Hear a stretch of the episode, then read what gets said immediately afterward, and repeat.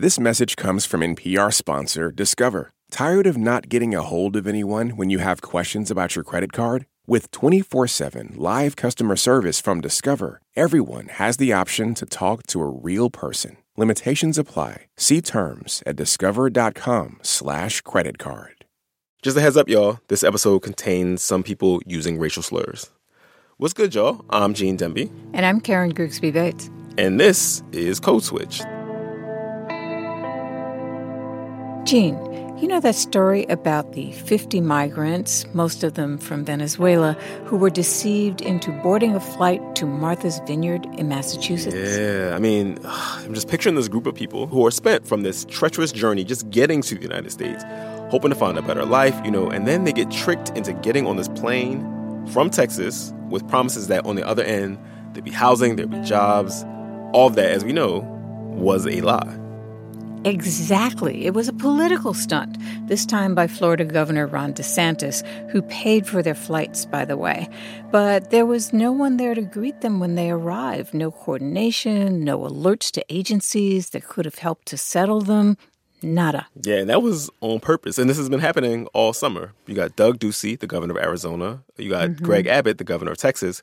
They've been sending migrants to cities that they deem more liberal or cities that have declared themselves so called sanctuary cities.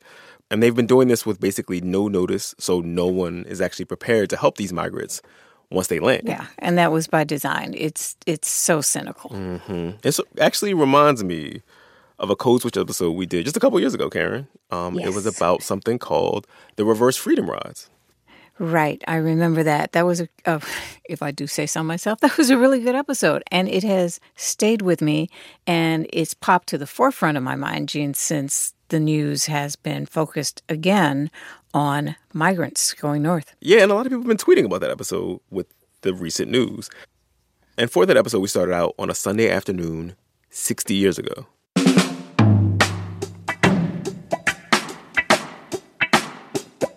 Black woman named Lela Mae Williams and nine of her children climb aboard a Greyhound bus at the Brick Bus Station in Little Rock, Arkansas. And they're wearing their best clothes, their biggest smiles, and they're waving out the window to all these white folks who are mostly members of the press, but not all of them, who came to see them off. Lela Mae Williams and her children are going north. But this isn't some great migration story, or at least not the kind you're used to hearing. See, Three days, 1,500 miles, and one missed bus connection in Rhode Island later, Lela Mae and her children are almost at their destination, Hyannisport, Massachusetts. About an hour before that, Lela Mae asked the driver of bus 3449 to pull over. She wanted to change into her finest clothes an elegant black dress, white high heels, because she was about to meet President John F. Kennedy and his family. Silent TV footage captures the moment and uh, she had on a hat, white hat. She had, she had the pearls. Betty Williams, one of Lela Mae's daughters, remembers that her mom was all dressed up and ready to start a new life. Yep, she was going to have a job and and she was going to be able to support her family. The first question that most of the arrivals asked was, Where is President Kennedy? Mm. We were told that he was going to meet us at the bus the president was not coming to meet them, but Margaret Mosley did. What Mosley knew and the arrivals didn't was that there would be no presidential welcome, no jobs, no permanent housing, as Lela Mae had been promised. Mosley knew that this whole trip was all a big racist hoax. It was one of the most inhuman things that I have ever seen. When they put us on that bus and they brought us from Hyannis to the Kennedy compound, they was almost saying to the Kennedys, here, here, here you go. Here's, you know, calling them, you know, nigger lovers. You know, here, here you go. Here they are. That's Mickey Williams, one of Lela Mae's sons. He was on that bus when it pulled into Hyannis that day. And in 1962, Mickey, his mother, and his siblings, along with about 200 other black Southerners, were tricked into boarding buses and simply dropped off in northern cities. Mickey was just five and didn't know they were part of this larger scheme a sinister, cynical ploy perpetrated by Southern segregationists. If you want to be a friend to the blacks the segregationists reason, then you take them. So I know what you're thinking.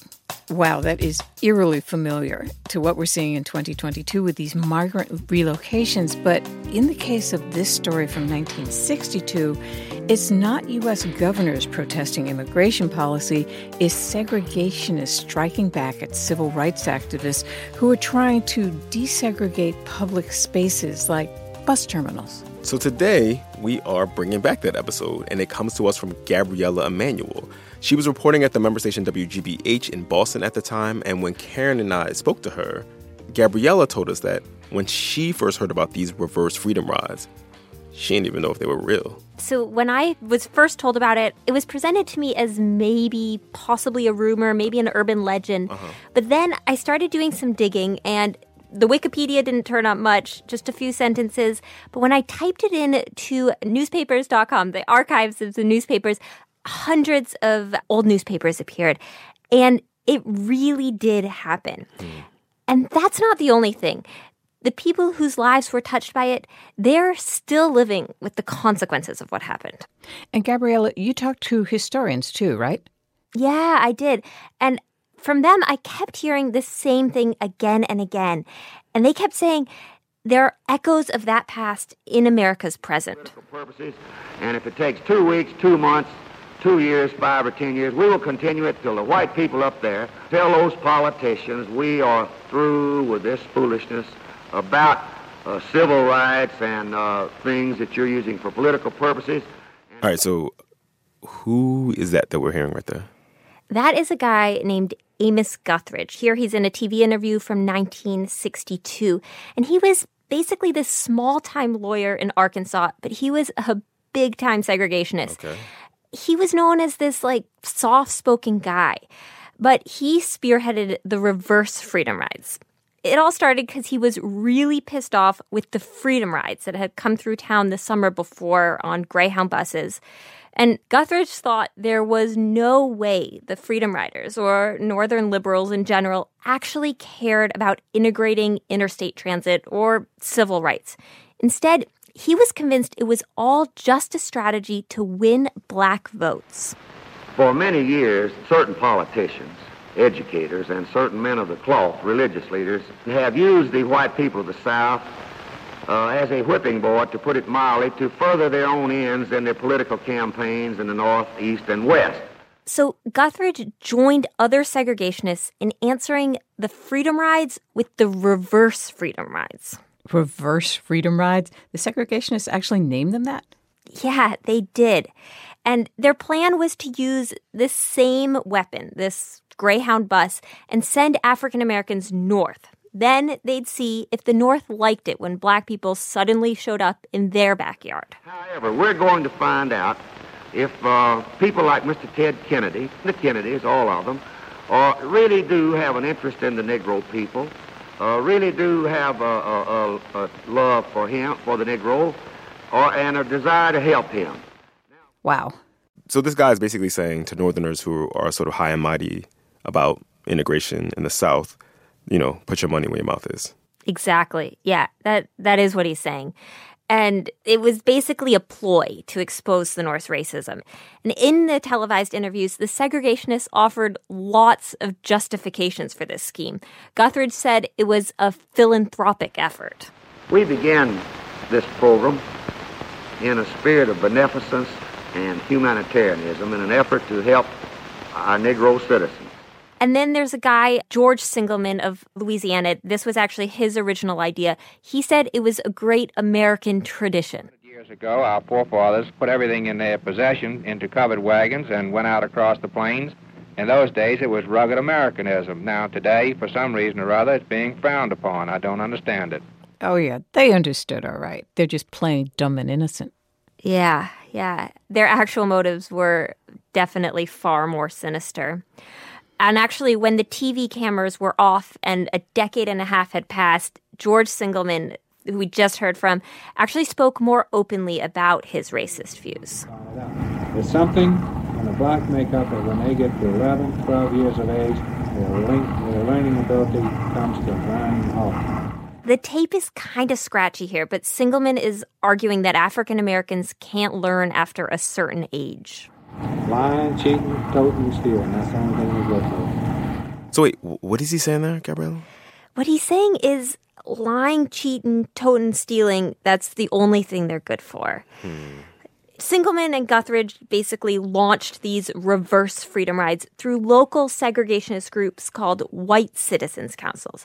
They were basically the Ku Klux Klan without the hoods and with a veneer of Southern kindness. Their strategy was cloak racism in respectability. So they were trolling white people in the North, but they were using actual black people as their mechanism to do that. So, did that actually work? Uh, yes and no. So their vision had been to send thousands north. While Singelman didn't admit it, the reality was far smaller. Several hundred African Americans, mostly from Arkansas and Louisiana, accepted the northbound tickets to New York, New Hampshire, Los Angeles, Idaho. The list goes on. But the largest number, about 100, went to the bus stop closest to the Kennedys' summer White House in Massachusetts. And that was far, far away from the Williams home in rural Arkansas.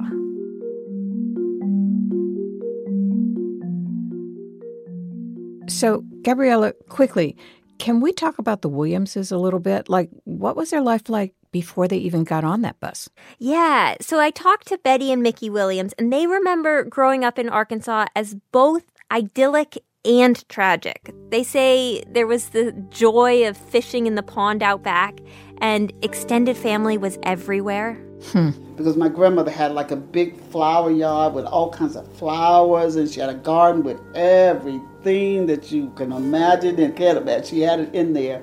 But they also say there was the trauma of whippings at schools and relatives dying because they had little or no access to medical care. I remember the flooding in the house, lakes underneath the beds. I mean, that's how we were poor. We were really poor. Still, they say their mother managed to cook all of their meals from scratch in their tiny three room house. And she insisted on schooling for every kid and they always remember this. They say she looked glamorous all the time. I can see that in my head. Yeah. Yeah. But of course, at the time, Arkansas was segregated and the Williams family was confined to the black side of town. Betty says, as a kid, she didn't know anyone who was white. Never thought about this is different. Why is it, why are we separated like this? Why we can't go to school together? Why we can't sit and eat together. I never even questioned that. But her mother was aware of the forces that swirled outside. My dad always had three pictures on the wall John F. Kennedy, Martin Luther King, Robert F. Kennedy.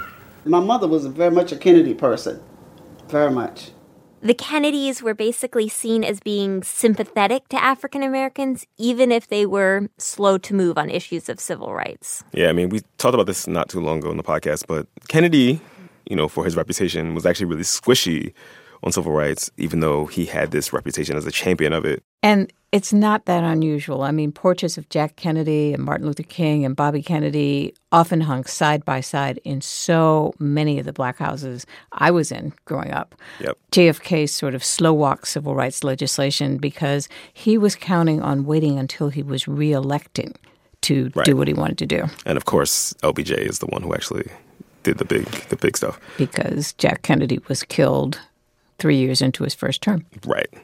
At the time that all of this is happening, Martin Luther King Jr. is speaking out against the reverse freedom rides huh. because, I mean, he knew it was a stunt. It wasn't just him. All these kind of civil rights activists were talking, speaking out against it. Huh. But the warning never made it to the Williams family. And actually, to the contrary, the segregationists specifically recruited people like Lela Mae. So, wait, so the Williams family never heard about any of the admonitions around this reverse freedom rides ploy.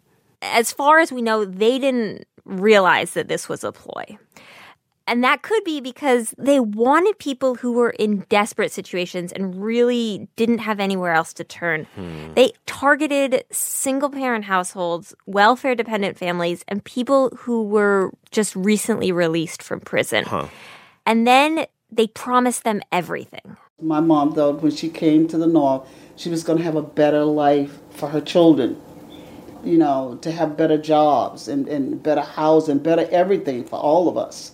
Of course, that everything turned out to be nothing. There's one account from the time that suggests it wasn't only empty promises, that some white citizens' councils threatened to take families off the welfare rolls if they didn't board the buses. So they forced them to do the reverse freedom rides. In effect.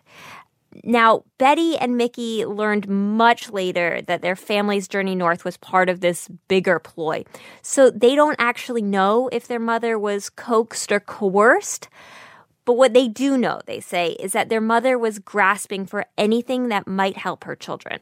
Everything that a mom could do, everything within her power, everything within her reach, my mom did it there's a newspaper account from the time that shows that Lela Mae told the segregationists that she could not take her children north until they finished the school year. So class let out on a Friday. That Sunday, segregationist Amos Guthridge sent a car to pick up Lela Mae and her nine youngest kids, who were 2 to 14. Betty followed later that summer on a different bus. So what happened is Guthridge drove the Williams family from their tiny town 150 miles to Little Rock's bus terminal. He bought them ice cream and root beer on the way to the terminal. They arrived in a his uh, station wagon. All of them kind of jammed into this station wagon. That's Ernie Dumas, who was at the time a reporter for the Arkansas Gazette, the liberal paper in town. Now, Guthridge had told all the local news outlets that he'd be having a press conference. And so when he was there, he made a little grinning speech, and he'd say, "Now these fine, fine people, this this this wonderful woman and her fine little children." Dumas says Guthridge then paused and winked at his fellow segregationists. Dumas says he and everyone at his integrationist newspaper thought this was a travesty. That's his word. But outside of his liberal newspaper, he says the local opposition that existed was based on the idea that the scheme would make the city look bad. It would damage the state's economy. It was not out of concerns for the Williams or the others. The vast majority of white Arkansans at that time were virulent uh, segregationists. Dumas is now in his 80s and he still lives in Arkansas. He says he wasn't able to interview Lela Mae back then in 1962, but he does remember her seeming a little reluctant, perhaps a little embarrassed. There is silent TV footage from the bus station, and there she looks focused. Some of the kids are giddy, and the striking thing is that the family is moving their whole lives, and yet they have almost no luggage. Hmm. And that's because they were told everything was going to be taken care of. So after the press conference, Lela Mae Williams herds her children onto the bus, toward the back of the bus, and then onward toward a promise that was a lie. After this short break, the Reverse Freedom Riders arrive in Hyannis, and the village, state, and the country has to figure out how to respond. Stay with us. This message comes from NPR sponsor Discover. Here's a familiar situation. You have a question about your credit card. You call the number for help and can't get a hold of anyone. If only you had a Discover card. With 24 7 US based live customer service from Discover, everyone has the option to talk to a real person anytime, day or night. Yep, you heard that right. A real person. Get the customer service you deserve with Discover. Limitations apply. See terms at discover.com slash credit card. This message comes from NPR sponsor REI Co-op. REI has gear, clothing, classes, and advice for camping and glamping, biking and hiking, axing and snacksing, backpacking, and another outdoor thing that rhymes with backpacking. Visit your local REI co-op or rei.com for the million and one ways you can opt outside. There are a lot of issues on voters' minds right now. Six big ones could help decide the election guns, reproductive rights, immigration, the economy, healthcare, and the wars overseas. On the Consider This podcast from NPR, we will unpack the debates on these issues and what's at stake. You can listen to NPR's Consider This wherever you get your podcasts. Gene. Karen. Code Switch.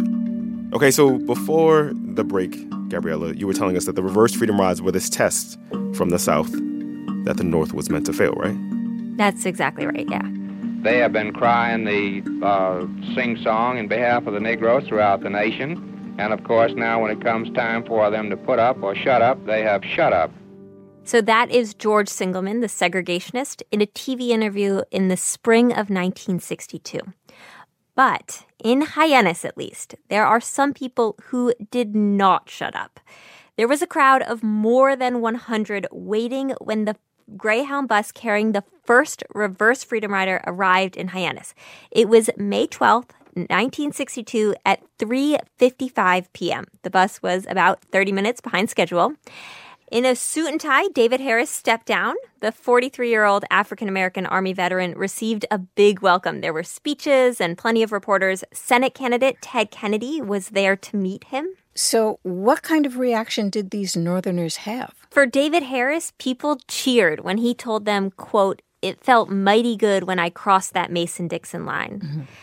In the months to come, the Greyhound buses kept arriving, but the spectators disappeared. Ted Kennedy never showed up again. Only Margaret Mosley and a few others remained. Mosley was part of this small crew of Hyannis residents who proved Singelman wrong. The local NAACP chapter and a few concerned residents decided to team up. Half the group was black, half white basically what they did is they had extensive meeting notes in which they would divvy up tasks. And uh, they actually gave themselves a name the refugee relief committee. Oh, that's great. Yeah. And they have this line where they say uh, they they were kind of helpless and sad and homeless and that's what a refugee is even though obviously they were from inside the us hmm.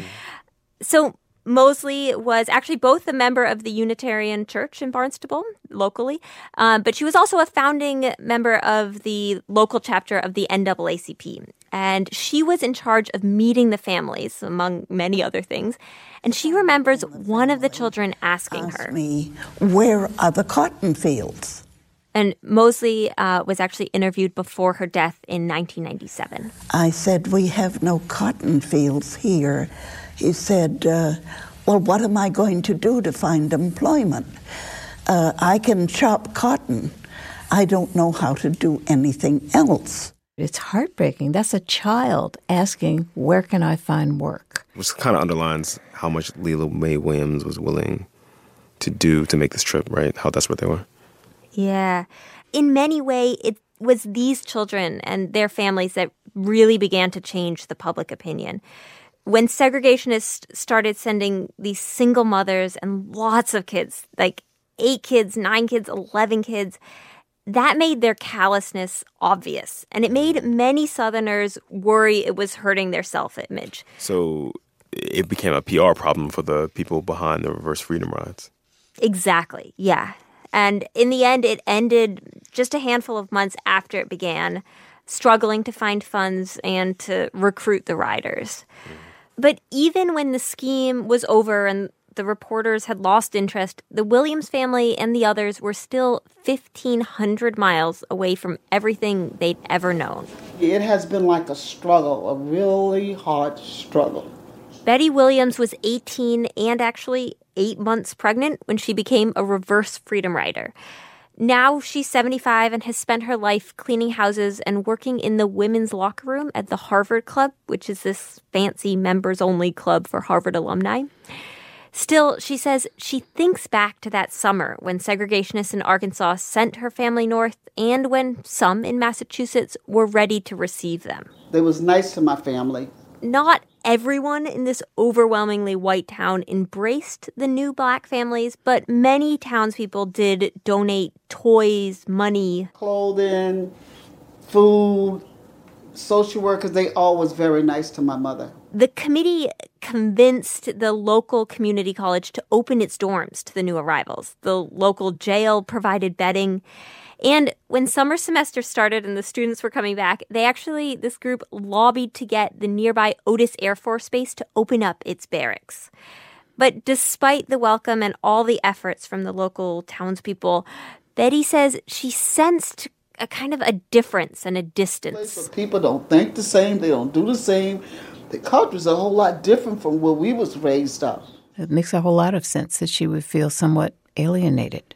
Yeah, exactly. She ended up saying basically like things weren't easy. I remember I used to go out and I used to never smile that much. I never smiled. I don't know why that was. I never smiled. So while Betty and the rest of her family, the Williams, were finding their footing, the whole country was debating.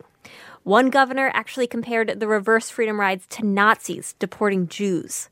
One congressman from the South delighted in watching the North squirm. The governor of Massachusetts pledged to help, but he also worried about his welfare rolls and that they'd get overburdened. When push came to shove, he called for legislation to outlaw the rides, and he wanted the federal government to step in. But President Kennedy largely tried to avoid the topic.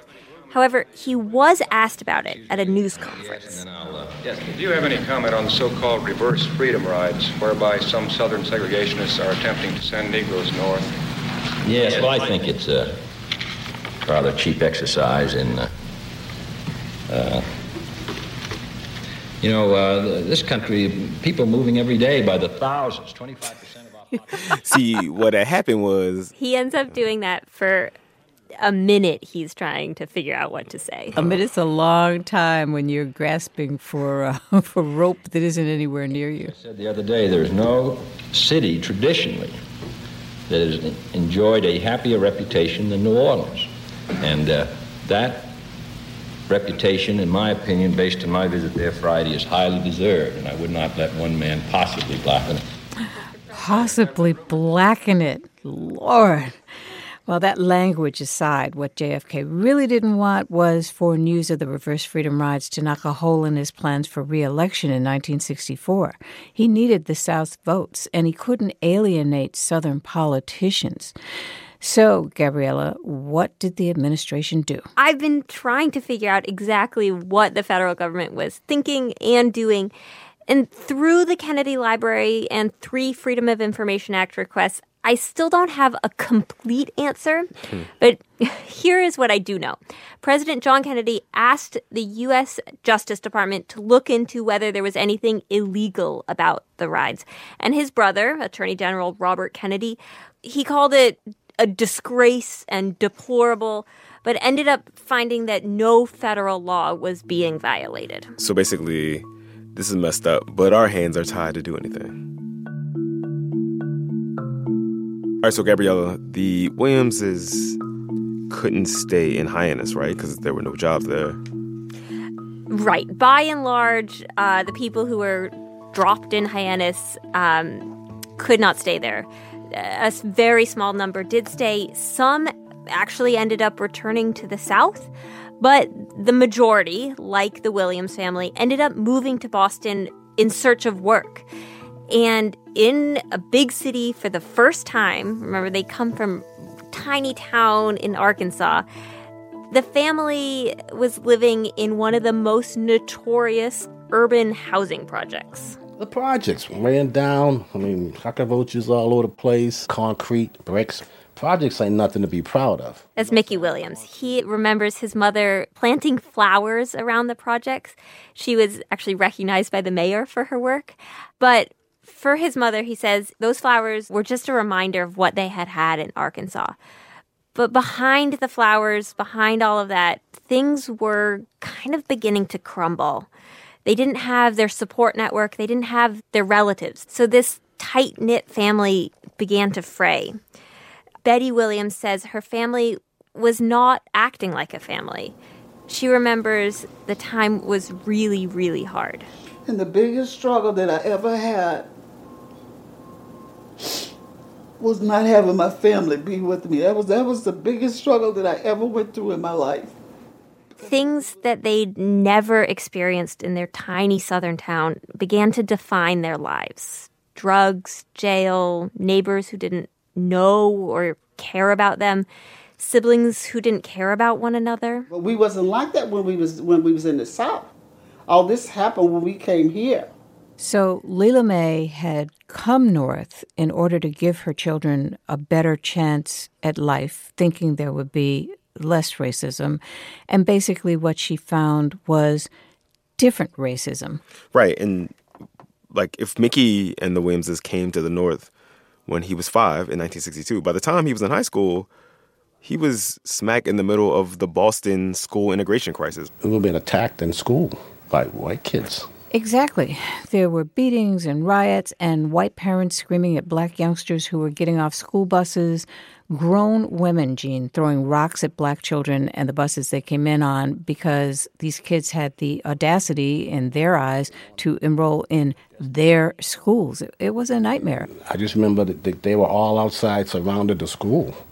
White people, white kids, young guys, old guys, they had dogs, they had chains, they they're trying to get into the school from that point on, we had to be escorted up to the school by the Black Panthers. And it goes without saying that this was not what Lela Mae had envisioned when they were heading north. Mm-hmm.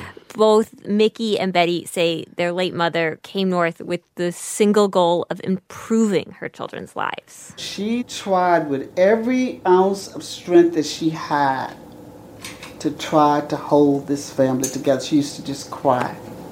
She used to just cry. So she felt guilty. I mean, it wasn't her fault, but she felt like I I brought them from home to some place that was supposed to be better and not only wasn't it better, it was dangerous. It was terrible to them. And so I can imagine her being totally distraught by this. And when I talk to Betty and Mickey, they say that the stress and the pressure of all of it is what began to kind of pull the family apart and take all the siblings in different directions. But now, with all these years having passed, both Mickey and Betty say they've resolved not to focus their energy on the segregationists who deceived and uprooted their family. I don't try not to let it consume me because I, I don't want no hatred to live in my heart nowhere. It, I don't have no room for that. Betty has ended up working things through with the therapist, and over the years, Mickey says when he's not at his job working for an electrical company, he has found healing in the Boston Public Library. He is working on a series of children's books, biographies of uncelebrated African Americans who have done remarkable things. They're carefully illustrated with colored pencil. He says he liked the children in his predominantly African American neighborhood of Boston to read these books and think to themselves, We're from something. Our people did something. We contributed, and we got to keep that up. Even though Mickey has spent years flipping through history books looking for people to profile, he says only recently has he begun to think of his own family's journey, that that too might have a place in history. So the reverse freedom rides were all over the news, um, and obviously Mickey and Betty are still living in the fallout of them. Did they ever talk to their mom about what exactly happened? The fascinating thing is not only has the rest of America forgotten about the reverse freedom rides, the Williams family kind of has too. I actually asked them that exact question. Did you ever talk to your mom about this trick? She never discussed anything. Nothing. Nothing at all. Never. She acted just like it didn't even exist. So was she like embarrassed by it or something? They said she was really private, but she never talked about it. And it it might have been that pride and the embarrassment or maybe just the haziness that was caused by the segregationists lying to them. But somehow, Williams family lore became that they were freedom riders, not reverse freedom riders. We would see different programs on TV about the civil rights movement, and my mother would say, "Oh, we played a part in, in this." Jamal Williams is one of Betty's sons. He's now a professional skateboarder in New York. But growing up, he says he heard mention of it here and there, but it was always kind of in these very vague terms. To me, it was always the freedom rides. Oh, we were freedom riders. And then it was only at his grandmother, Lela Mae Williams' funeral when she passed away in 2013 that Jamal saw a pamphlet about the reverse freedom rides. It was then that he had like a little inkling that there was more to know. So he went home and he says he started Googling. And I was like, whoa. And then I was like, wait, I don't think my family knows this part of what these the, the, white segregationists were doing. Jamal says it's been this huge revelation for him and that he's he's still figuring out what to think about it. But When I asked him, he said he knows one thing for sure, and that is that his grandmother and his mother fought really hard for a better life. And when the world treated them harshly, he said, they kept looking for sunlight. To see the things that they've gone through and see the joy and, and, and happiness that they still possess is amazing because there's a lot of families that I know that have been, you know, you can see that their spirits have been broken. so, Gabrielle, you said earlier that this story echoes some contemporary issues regarding race. How? let me introduce you to an expert who I spoke to. Well, my name is Clive Webb, and I'm professor of uh, American history. Webb is at the University of Sussex in England. He has written one of the only academic articles on the reverse freedom rides. It was actually published 15 years ago Huh. He is the type of historian who specializes in studying racists. He told me when I talked to him that he heard President Trump explain the idea of putting undocumented immigrants on buses and dropping them off in so called sanctuary cities. The professor thought back to the segregationists like Amos Guthridge in 1962. It was kind of eerie. And they want more people in their sanctuary cities? Well, we'll give them more people. We can give them a lot. We can give them an unlimited supply we're going to find out if uh, people like Mr. Ted Kennedy, the Kennedys, all of them, uh, really do have an interest in the Negro people, uh, really do have a, a, a, love for him, for the Negro, or, and a desire to help him. In 1962, what was happening was the actions of a political fringe group. And in 2019, it's the federal government. I reached out to the White House about this, and they didn't respond to multiple efforts to kind of get comment or something. Ouch. Yeah, but Webb, the historian, says remember. Uh, the white conservatives who were behind that campaign then actually underestimated the decency of many ordinary people. And I think there's actually something else they also underestimated, if they even thought about it, which is how long of a shadow this would have, just how long this impacted the family. I mean, it's now decades later, and they still think back to that summer when, as they say, everything changed for them. It was a horrible thing, the game of politics that these guys were playing. But at the same time, I would not be here if that game was not played. So I have mixed feelings about it. I mean, it's interesting that out of all of this turmoil and this long term trauma for the Williamses, that there was a silver lining, which it, they did discover that some people were actually welcoming, uh, wanted to include them in life in Boston, and the grandchildren, I guess, seem to have done pretty well, like Jamal. But another way to look at it is that all of the things that the segregationists anticipated, right, a sort of like institutional indifference to black folks turned out to be broadly true, right? It wasn't like there was this institutional acceptance of these people. It was more like individual acceptance of them, right? Exactly. And it was momentary. It was right after they arrived. Kind of there was help and support. And then over the long term, the, actually the reverse freedom riders ended up staying good friends with each other. But as far as I know, none of them stayed in touch with the townspeople in Hyannis who had helped them.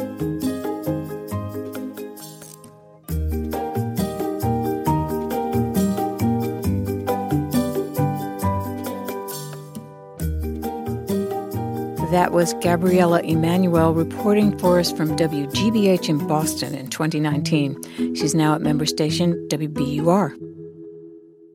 KGB, you know what was one of the most interesting things to me about both the Martha's Vineyard fiasco recently and the earlier one in the 60s on Cape Cod? Hmm. That is, the French say, the more things change, the more they stay the same. I mean, yeah, that, that part.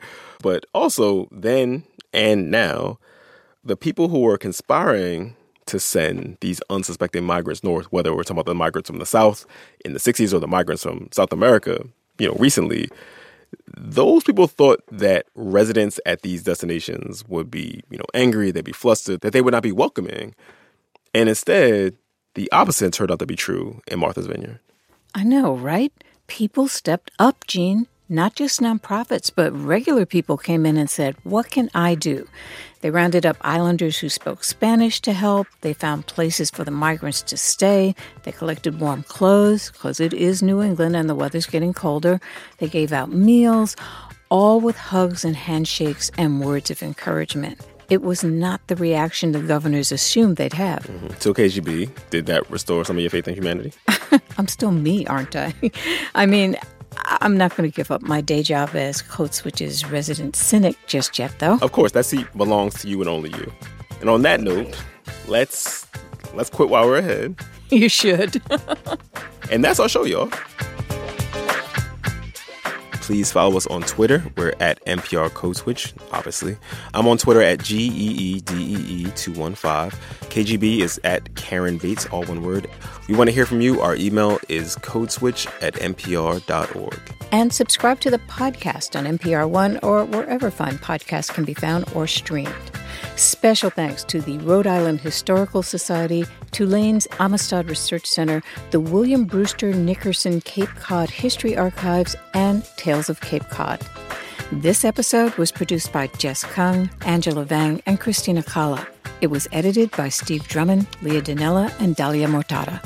And a big shout out to the rest of the Code Switch Massive. That's B.A. Parker, Kumari Devarajan, Alyssa Jeong Perry, and L.A. Johnson. I'm Gene Demby. And I'm Karen Grigsby Bates. Be easy, y'all. See ya.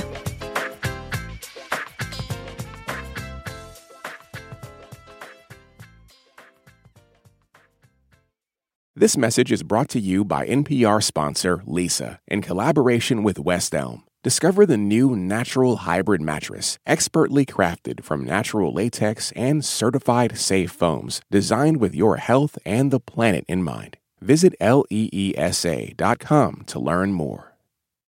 This message comes from NPR sponsor Capella University. With Capella's FlexPath learning format, you can earn your degree online at your own pace and get support from people who care about your success. Imagine your future differently at capella.edu.